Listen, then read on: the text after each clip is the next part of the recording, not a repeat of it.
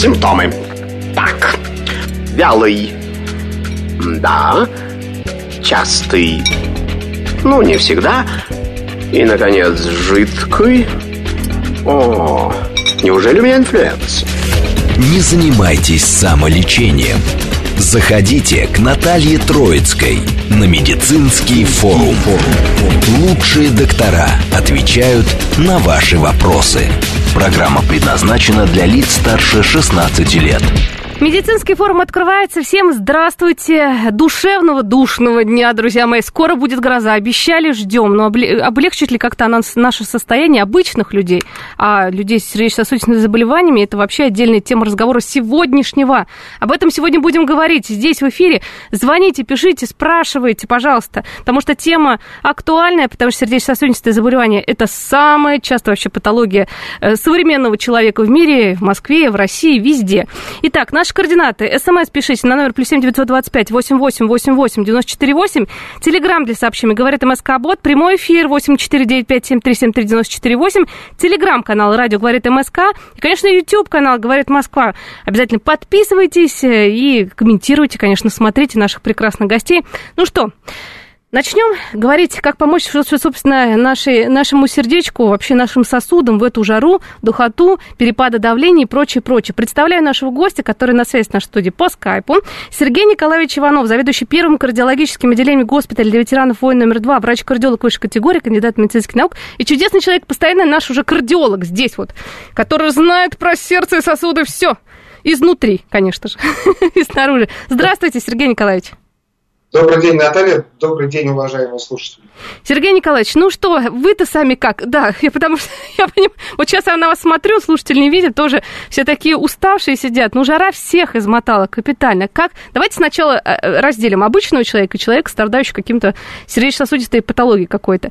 Как выжить э, обычному человеку в эту жару, которая не закончится? Обещает снова опять скоро.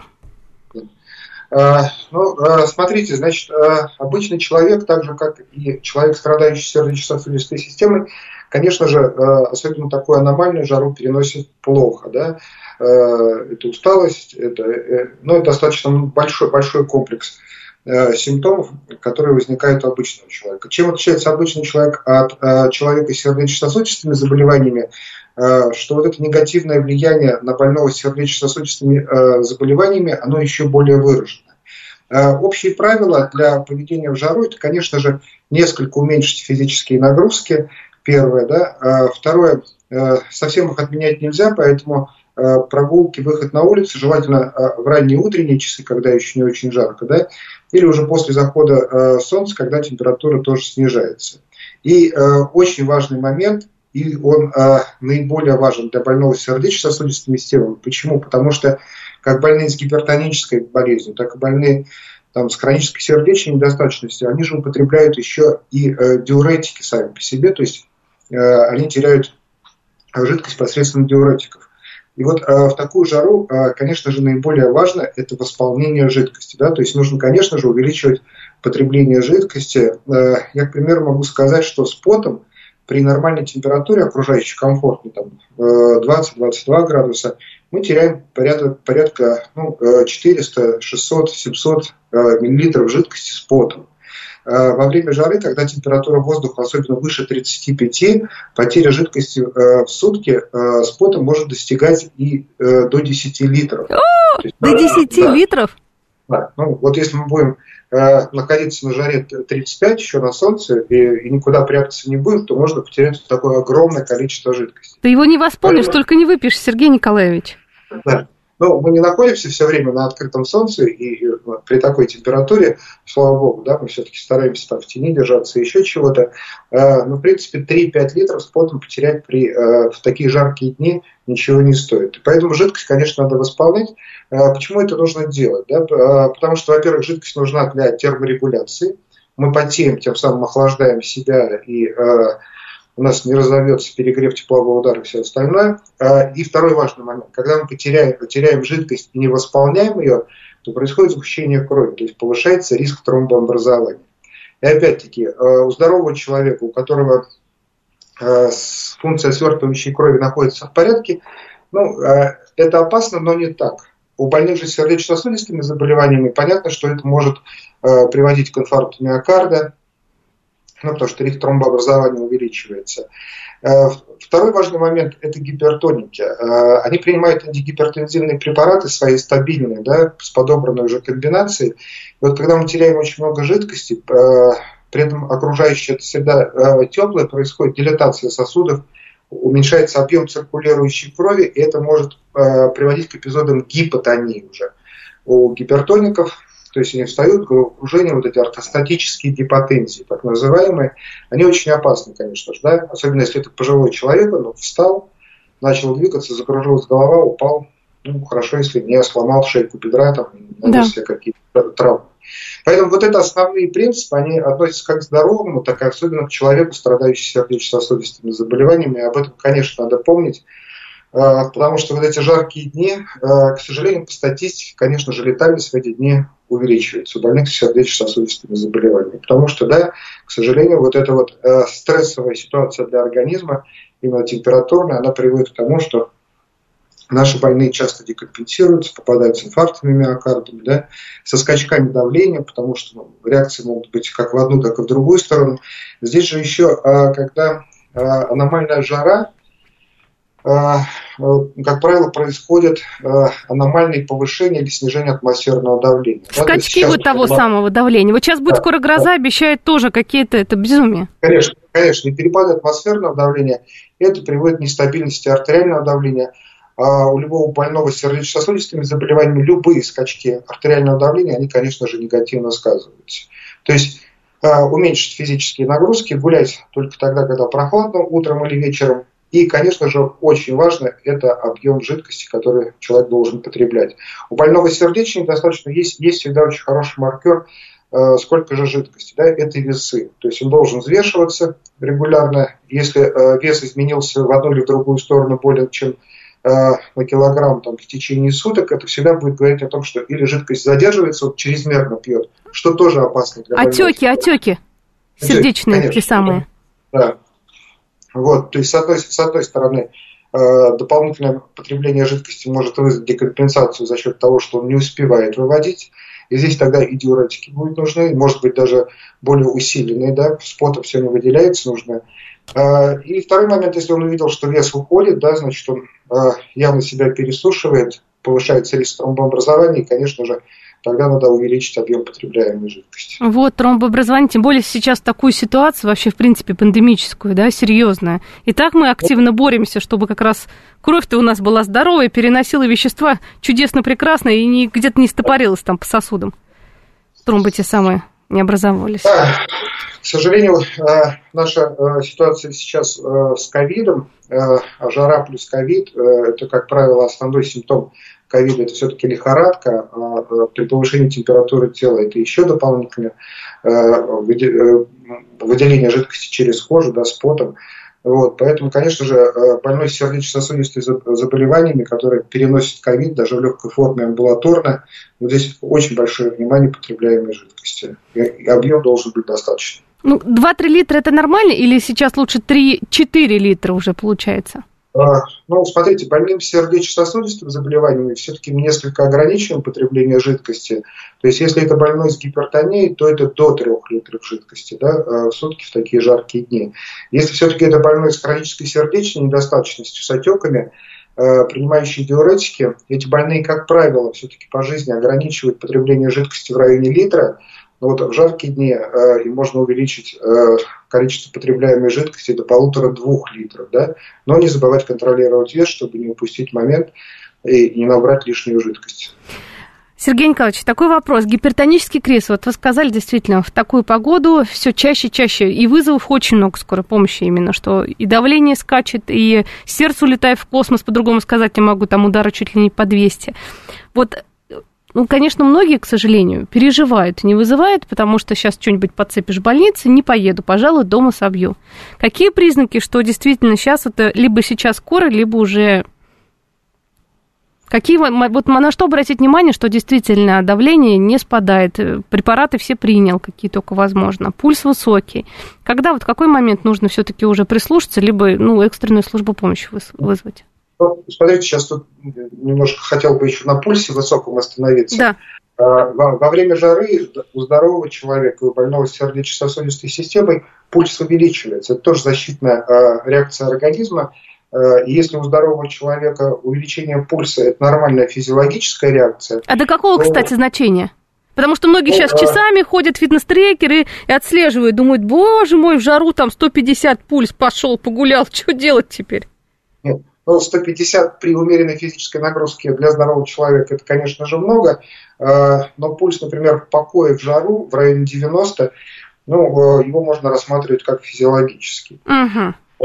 То есть до девяноста никаких больших негативных влияний на здорового человека это не окажет. В покое еще раз. Да? При физических нагрузках понятно, что он может увеличиваться. У больных же сердечно-сосудистых заболеваний, с ишемической болезнью сердца, хронической сердечной недостаточностью – увеличение пульса может э, приводить к потреблению э, сердцем э, кислорода. Э, то есть э, больше, больше требуется снабжение э, при высоком пульсе, э, больше питательных веществ, больше кислорода требуется миокарду. Это, конечно, опять-таки негативно может сказаться на функции, на функции сердца. Поэтому э, больные, которые с сердечно-сосудистыми заболеваниями увидели, что пульс у них подрос, необходимо все-таки связаться со своим лечащим врачом и скорректировать дозу препаратов. У них, как правило, идут бета-адреноблокаторы. Э, вот дозу этих препаратов в эти дни может быть пересмотреть в сторону увеличения. Да? Но опять-таки лучше связаться со своим лечащим врачом, а не самостоятельно э, увеличивать себе дозу бета-адреноблокаторов. Э, что касается гипертонического криза. Как правило, больные с гипертонической болезнью, они имеют скоропомощной препарат, это могут быть разные препараты, это может быть капотен, максонидин, которые они принимают.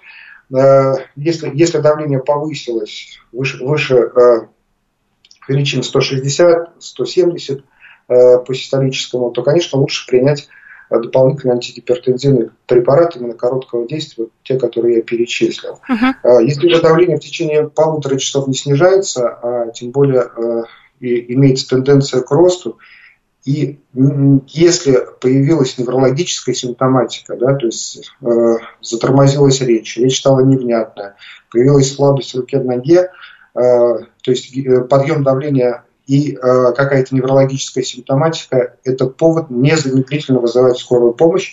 Не надо надеяться уже на свои скоропомощные препараты, обязательно вызывать. Э, и пандемия пандемией, э, но, к сожалению, как показывает статистика за прошлый год, э, у нас от ковида умерло э, меньше пациентов, чем э, пациентов, которые, к сожалению, э, не вовремя обращались за медициной. Да? Медицина все равно работает. Вот, и есть э, несколько многопрофильных стационаров, которые принимают плановых больных, экстренных больных для оказания помощи, и не только по ковиду. Да, поэтому, дорогие друзья, если вдруг действительно ситуация какая-то сложная, не надо уже на себя уповать, на соседку уповать. И у нас вот любят по интернету посоветоваться с врачом, как быть и что делать. Нет, не надо этого, надо, пожалуй, позвонить врачу, позвонить врачу обязательно и, собственно, проконсультироваться. Напомню, что мы работаем в прямом эфире. Принимаем первый звонок. Здравствуйте, представьтесь, пожалуйста. Я Алексей Николаевич. Да-да-да, Алексей Николаевич, слушаем ваш вопрос. Значит, уважаемые товарищи, мне восемьдесят три года, у меня стабильная и нестабильная стенокардия. Сделали у, у Чазова четыре стенда, поставили десять лет назад. Вот, пью, значит, Алазап, амлодипин и вот конкор. Вот я бы хотел бы у милого доктора узнать, какое оптимальное соотношение тут должно быть, потому что иногда бывает, конкор выпьешь, а я еще глаукомы пью, тоже какие-то там бета-блокаторы, и получается пульс где-то пятьдесят три - пятьдесят четыре. Вот какая золотую середину, пожалуйста, вот про- про- проинформируйте, как тут поймать золотую середину. Лекарства. Да, спасибо большое, Алексей Николаевич, за вопрос. Сергей Николаевич, как быть? Да, да, Алексей Николаевич, день добрый. У вас достаточно оптимальная с точки зрения взаимодействия комбинация антигипертензивных препаратов. Я очень надеюсь, что вы еще принимаете как минимум антиагреганты, это аспирин, вот, и должны принимать статины, потому что четыре стента десять лет тому назад. В общем, эти препараты вам тоже обязательно должны быть в комбинации. Лазап, лазартан, да, амлодипин, достаточно мощные антигипертензивные препараты, дополняющие друг друга. И вот конкорписопровол – это как раз бета-адреноблокатор, о котором мы говорили. Вот у больного СБС, здесь мы видим ишемическую болезнь сердца, стенокардию, напряжение, четыре стента, наверняка постинфарктный кардиосклероз, скорее всего. Вот оптимальным пульс, пульс является как раз в том диапазоне вот где-то от пятидесяти двух до шестидесяти двух. Угу. То есть, если на бета-блокаторах пульс не снижается, он не становится ниже пятидесяти — сорока восьми, то это оптимальная доза конкорписопровола, и ничего менять не надо. Если э, появляются тенденции э, на фоне приема других препаратов, а это могут быть вплоть до э, глазных капель, которые применяются для глаукомы, потому что это тоже бета-адреноблокаторы, и они тоже всасываются в системный кровоток, и в общем, могут приводить у пациентов э, к выраженной брадикардии. Вот если пульс меньше пятидесяти, то это повод пересмотреть как раз до, дозу бисопровола конкора в сторону уменьшения. Спасибо большое, Сергей Николаевич. Следующий вопрос. Так, принимаем звонок. Здравствуйте, представьтесь, пожалуйста. Ой, потише радиоприемник сделайте, чтобы мы не оглохли. Да, слушаем вас. А, мне такая, у меня брадикардия. Вот на даче а, меня смущает как верхнее давление систолическое. Я уже знаю, как его понижать. А вот я столкнулась, как вы выразились, с статической гипо- гипотензией. У меня... А пульс э, диастолический даже сорок восемь бывает, и иногда бывает пульс, показатели пульса больше, чем э, диастолического. И я немножечко в панике, потому что я, в принципе, никогда с этим не сталкивалась. Какие лекарства вы бы порекомендовали? Спасибо большое. Угу, спасибо большое за вопрос. Ну, Сергей Николаевич, прокомментируйте. Да, да. Не очень было, было понятно все-таки пульс, диастолическое давление, но я так понял, что, э, во-первых, наши пациентки, которые к нам обратились, очень большая пульсовая разница между систолическим и диастолическим. Давайте есть, поясним, это верхнее и нижнее давление. Да, и очень большая разница. То есть Цифры. Бывает, что эта разница... В норме она должна быть до шестидесяти миллиметров ртутного столба. Бывает, что она увеличивается. Это, как правило, у больных э, с выраженным системным атеросклерозом, но это пожилые больные. Э, и очень часто у этих больных давление бывает, например, сто сорок на шестьдесят, да, или даже сто сорок на пятьдесят. Э, и вот здесь нужно очень ак- аккуратно относиться к снижению э, систолического артериального давления. Э, вот в плане лечения это так называемая систолическая артериальная гипертензия. Да, эти больных, в общем, надо лечить очень аккуратно, и не нужно делать там э, давление сто двадцать на сорок, потому что э, понятно, что при таком уровне диастолического уже хуже функционируют почки, не хватает э, крови головному мозгу и основным э, потребителям кислорода в организме. Э, поэтому, конечно, надо обратиться э, к врачу-кардиологу, чтобы он пересмотрел, да, вот, антигипертензивную терапию, и не нужно э, вот так вот экстремально снижать артериальное давление, да? Пусть это будет лучше сто сорок на шестьдесят, чем сто двадцать там, на, на сорок или даже ниже. И, как правило, у этих больных очень характерен симптом гипостатической э, гипотензии. То есть, когда больные ортостатической гипотензии, когда больные встают, диастолическое давление низкое, у них часто бывает головокружение. То есть, в этой ситуации как раз лучше, в общем-то, иногда не так активно лечить, как мы иногда лечим. Целевые уровни у этих больных они совершенно другие. То есть это может быть даже и уровень сто шестьдесят на шестьдесят, и это нормально.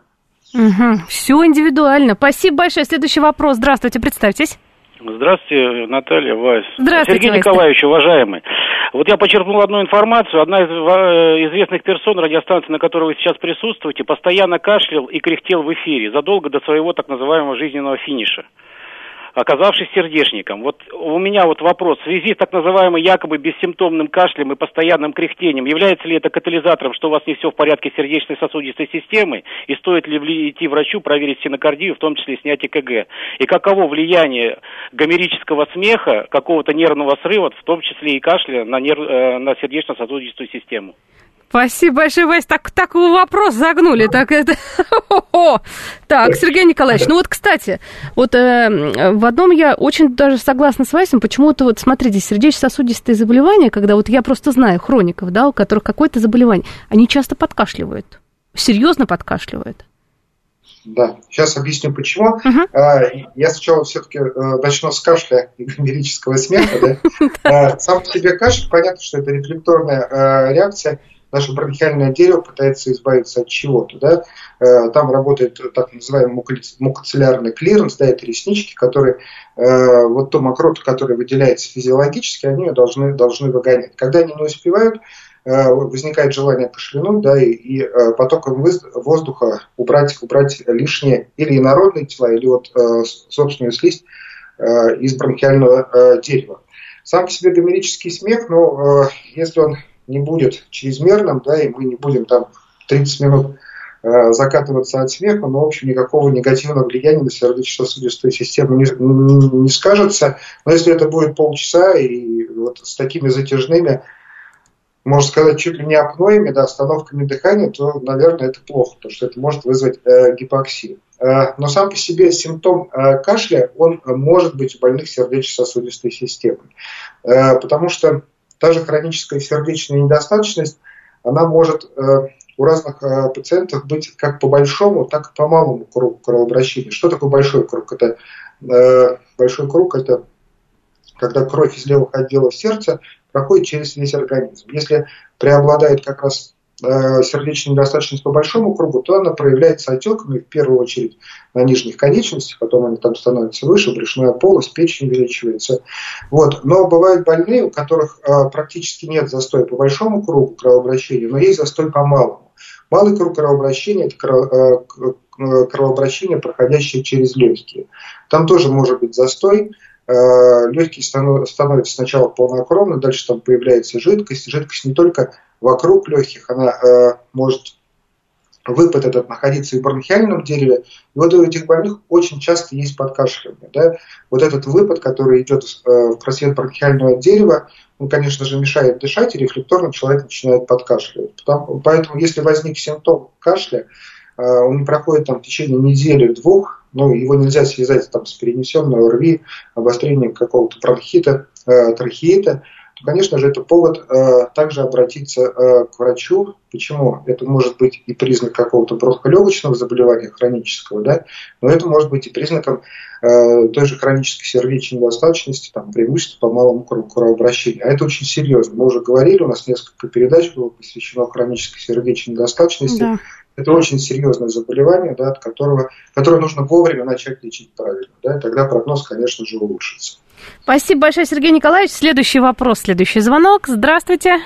Здравствуйте, Ростислав. Перед вопросом, Наталья, нельзя бы как-то узнать, вот Держздрав кого-нибудь отправляет на лечение за границу, потому что вот показали, время покажет, там гражданки Украины сделали Минские за счет их государства пересадку печени стоимостью сто тридцать тысяч долларов. Вот такие операции, интересно, Держздрав хоть кому-нибудь оплачивает. А вопрос... Вот если уж жара на сердце чувствуется, вот, что не в моготу, вот что в аптеке спросить, потому что продавщица, она говорит, я не знаю, говорит, вот если корвалол, хотите, берите. Вот чтобы гость посоветовал. Погодите, погодите, Ростислав, не в моготу, это как? Какие признаки-то? Что, что беспокоит? Задыхаетесь? Ну, болит? Нет, сердце, во-первых, как-то сердце ёкнуло на жаре, а во-вторых, как чувствуешь, что надо что-то принять, потому что уже ну, просто не в моготу, просто что-то, какое-то давление какое-то, как будто давит на сердце. Ага. Интересно. Ладно, сейчас все обязательно узнаем, Ростислав. Сергей Николаевич, ну я думаю, мы уже ответим на этот замечательный вопрос от Ростислава уже после новостей. Послушаем, что у нас да. творится в стране, в мире. Все узнаем и потом пообщаемся. Симптомы. Так. Вялый. Да. Частый. Ну, не всегда. И, наконец, жидкий. О, неужели у меня инфлюенс? Не занимайтесь самолечением. Заходите к Наталье Троицкой на медицинский форум. Лучшие доктора отвечают на ваши вопросы. Продолжаем наше общение. Напоминаю, координаты нашего эфира. СМС плюс семь девятьсот двадцать пять восемьдесят восемь восемьдесят восемь девяносто четыре восемь. Телеграмм для сообщений, говорит МСК-бот. Прямой эфир восемь четыре девять пять семь три семь три девять четыре восемь. Звоните. Телеграм-канал «Радио говорит МСК». Ютуб-канал «Говорит Москва». Обязательно подписывайтесь. Ну что, друзья, говорим мы сегодня о сердечно-сосудистых заболеваниях.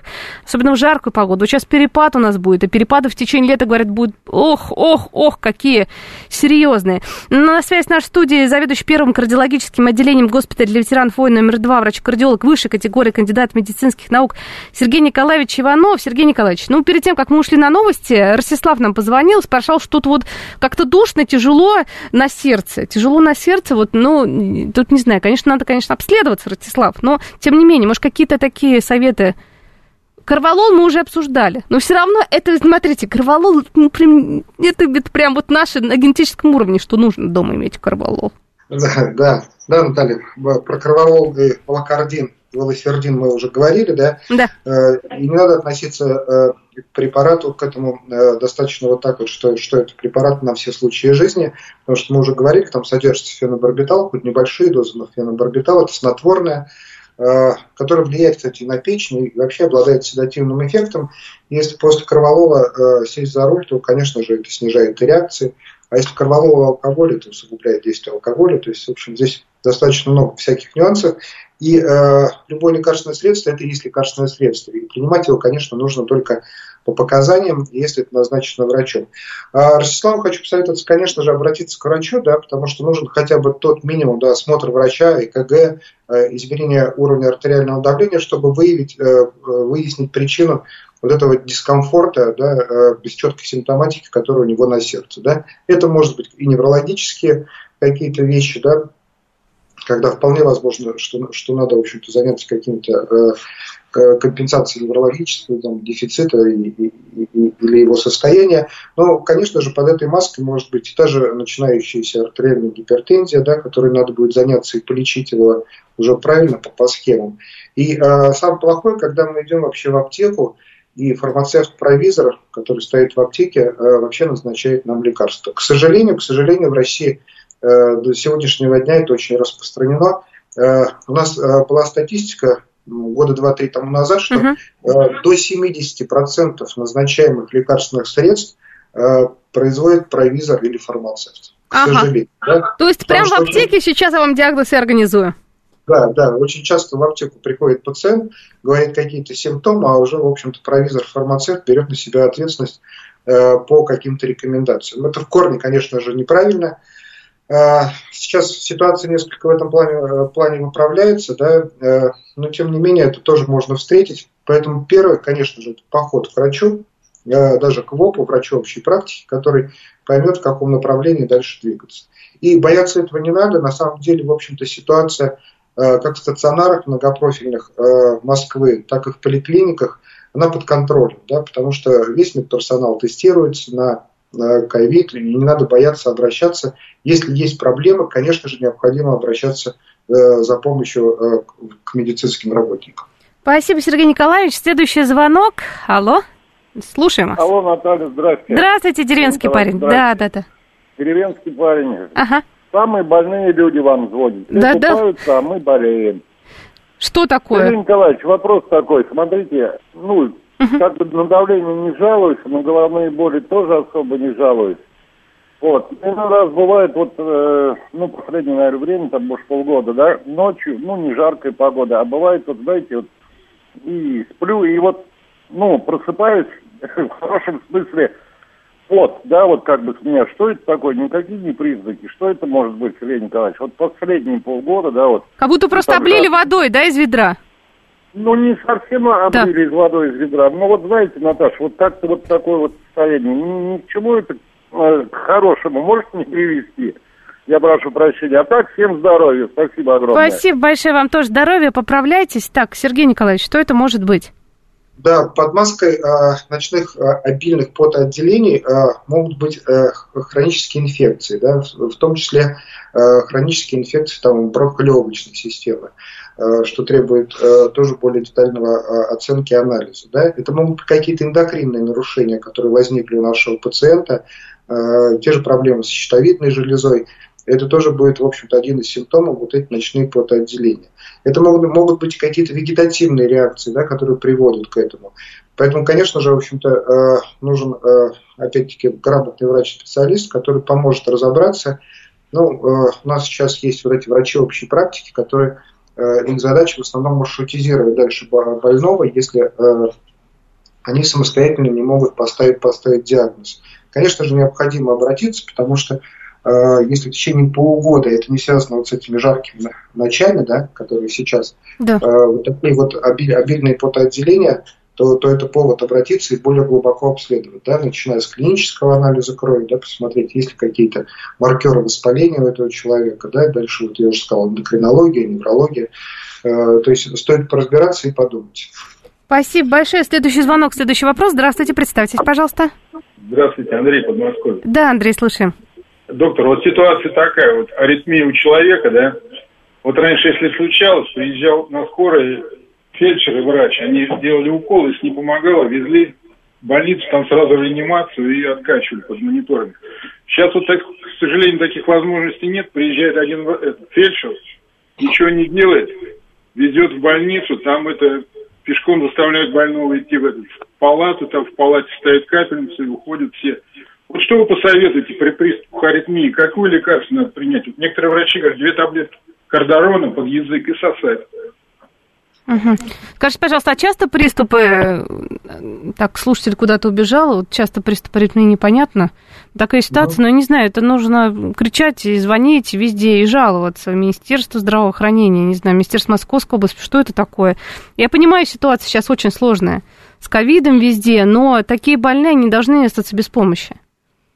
Да, конечно, и в принципе система здравоохранения функционирует, она, в общем-то, не спалась, мы справляемся с той ситуацией. Кстати, вот призываю опять-таки вакцинироваться, те, кто не вакцинировался, чтобы несколько э, провакцинировавшись, уменьшить нагрузку как раз на медиков, потому что огромный ресурс, огромные силы брошены именно на борьбу с ковидом, поэтому несколько уменьшается объем э, плановой и экстренной помощи по, по другим про- профилям. Uh-huh. Но тем не менее, в общем-то, все функционирует.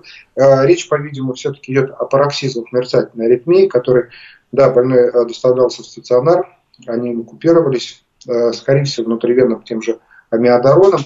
Значит, смотрите, здесь ситуацию надо разложить на несколько составляющих. Так как у больного на фоне какой-то, по-видимому, антиаритмической терапии, она ему прописывала все-таки пароксизма достаточно часто, надо рассмотреть вопрос о хирургической аблации. То есть эти участки, которые вызывают аритмию, они... ну, будем говорить, прижигается, да, чтобы было понятно нашим слушателям, uh-huh. и это может, может в корне изменить ситуацию вплоть до полного излечения, да, пароксизма не будет возникать, и даже, в общем-то, можно будет отменить и антиаритмические э, препараты. Но для этого необходимо более детальное обследование, то есть понять, насколько сердце э, готово к тому, чтобы провести э, вот эти хирургические метод, метод, методы воздействия. Э, что касается самостоятельного приема амиодарона, это не лучший вариант, врачи никогда, в общем-то, этого не рекомендуют.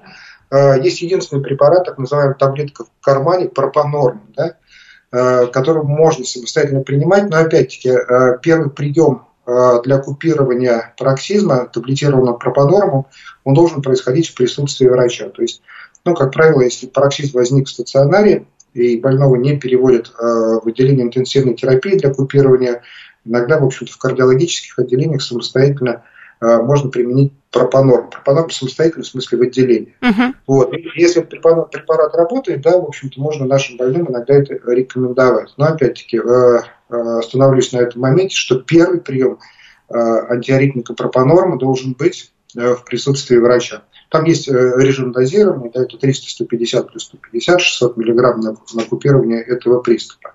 В любом случае, э, ситуация пароксизма, фибрилляции предсердия рассматривается как экстренная ситуация. Конечно же, необходим вызов скорой помощи, да, и э, перепрофилирование дальше нашего больного в стационар, для того, чтобы э, эту помощь ему оказали. Иногда скорая помощь, но опять-таки это врачи-медики, которые самостоятельно пытаются купировать э, на дому, это амиодарон, но это под наблюдением леч- лечащего врача. Поэтому э, здесь... частые пароксизмы – это повод все-таки пересмотреть тактику и вполне возможно провести аблацию. Опять-таки, двенадцатая городская больница там имени uh-huh. Буянова, там большой московский аритмологический центр, она продолжает работать в штатном режиме, эти операции там проводятся, там сидят на консультации очень грамотные аритмологи, которые э, при необходимости госпитализируют больного на плановую аблацию для того, чтобы, если есть показания у этого пациента, для того, чтобы значительно улучшить его состояние. Спасибо большое. Следующий звонок, следующий вопрос. Здравствуйте, представьте, пожалуйста. Добрый день, Ольга. Да, Ольга. Хотела бы услышать э, совет вот по какому поводу. У меня астма и э, гипотериоз. Вот какие препараты вы при... рекомендовали при аритмии? У меня аритмии бывают и сто тридцать два э, ударов в минуту, и наоборот, очень низкие э, показатели. Вот что вы посоветуете? Бисопролол, пропанор, веропамил, сотогексал в условиях домашних. Угу. Ну, спасибо. А, да, вот такое коморбидное состояние. С одной стороны гипотериоз, с другой стороны бронхиальная астма. И мы, по-видимому, видим опять-таки пароксизмы, да, у пациентки пароксизма, мерцательной аритмии. А, амиодарон здесь противопоказан, так как есть изменения функции щитовидной железы. Бета-адреноблокаторы противопоказаны, потому что у нашей пациентки бронхиальная астма. И остается очень небольшая э, ниша. Это опять-таки веропамил. Э, но опять надо смотреть функциональное состояние сердца, потому что если фракция выброса меньше сорок, то веропамил э, это больной противопоказан. Вот. И вполне возможно только пропанорм или авапенин, э, как антиаритмик, э, это больной опять-таки будет показано. Здесь опять очень мало информации. Понятно, что когда у нее срывается ритм, по-видимому, пульс частый, а вот редкий пульс, это на синусовом ритме, скорее всего, возникает. Вот здесь надо очень аккуратно, потому что даже тот же пропанорм или веропамил могут снижать э, на синусовом ритме частоту сердечных сокращений и усугублять э, ее синусовую брадикардию. Э, вполне возможно только авапенин, но опять нужен э, кардиолог-аритмолог для того, чтобы э, вот эти все коморбидные состояния соотнести, и то функциональное состояние сердца, которое есть у нашей пациентки, его оценить и выбрать правильную тактику. Но в принципе, вот я уже, уже объяснил, uh-huh. да, это как раз три препарата, которые ей э, можно применять. Спасибо большое. Следующий звонок сорвался. Берем следующий. Здравствуйте, представьтесь, пожалуйста, как зовут вас? Здравствуйте, Светлана Васильевна, да. Подмосковье. Uh-huh. Если можно, два вопроса. Первый вопрос – это статины. Доктор пусть бы рассказал, потому что они как бы небезопасны, но их все время прописывают. И второй вопрос может быть наивный. Вот приходишь на прием к врачу, к терапевту или к кардиологу.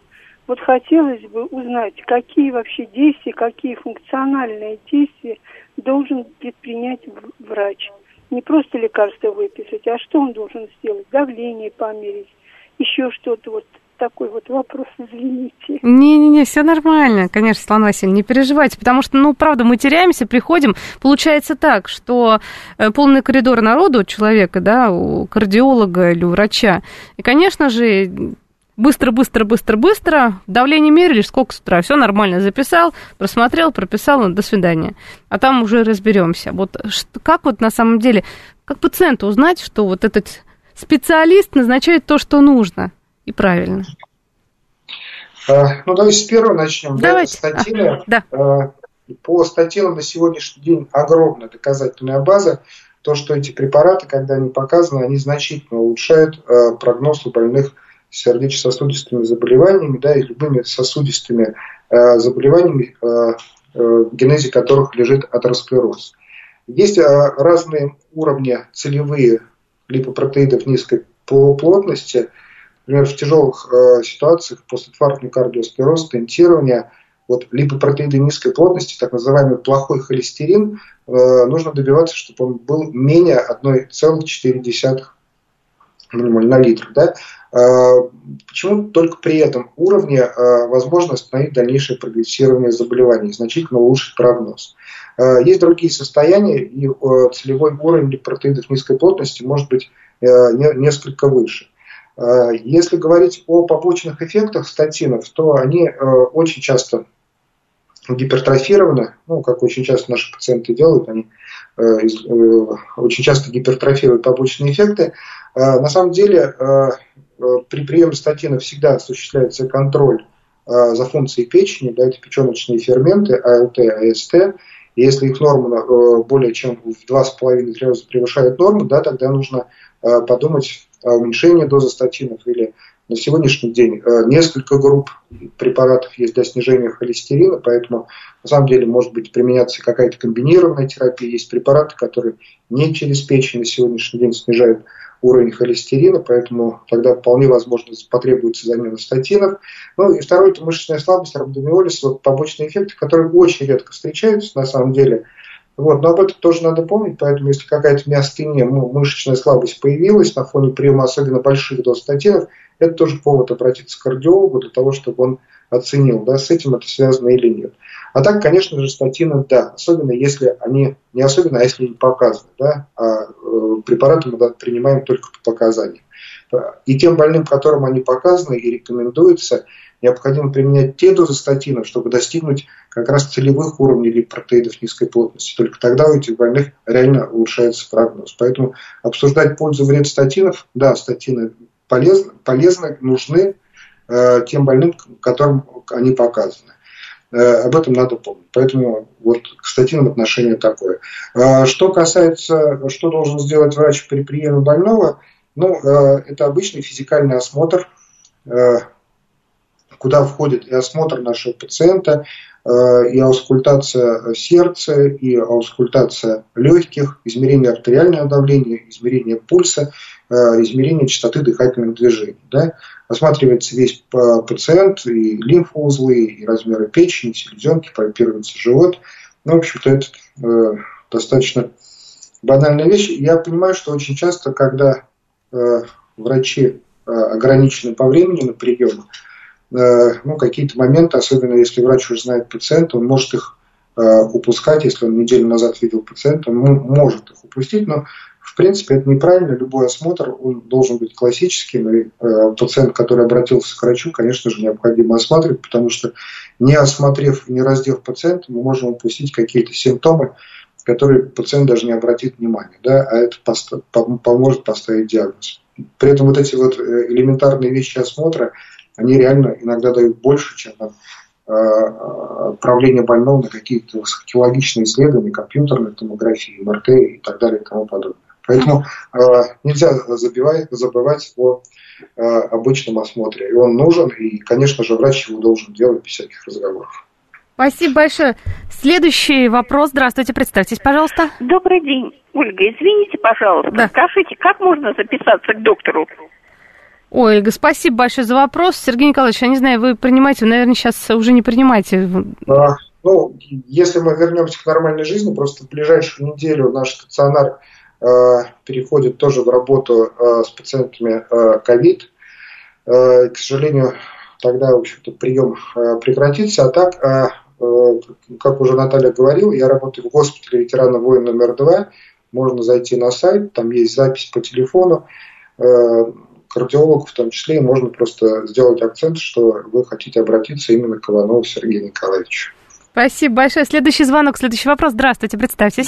Здравствуйте, Сергей меня зовут. Отличная передача, спасибо большое. Вот мне пятьдесят семь лет, у меня гипоплазия верхней сонной артерии, там девяносто процентов, там, вплоть до окклюзии. И ну, в связи с этим, соответственно, у меня там давление повышенное, не опускается там меньше сто пятьдесят на сто.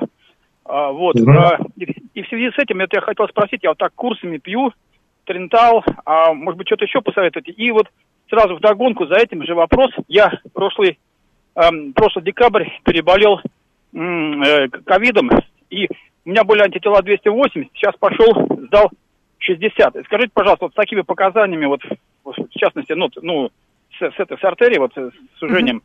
а можно ли делать, и нужно ли делать прививку вот сейчас? Спасибо большое, Сергей, за вопросы. Сергей Николаевич. Да, Сергей, тоже добрый день, тезка. Давайте опять-таки с вакцинации и с конца начнем. На сегодняшний день рекомендации Минздрава и медицинского сообщества – это рассмотреть вопрос вакцинации через полгода после перенесенного ковида. Как правило, все-таки напряженность иммунитета в это время уже снижается.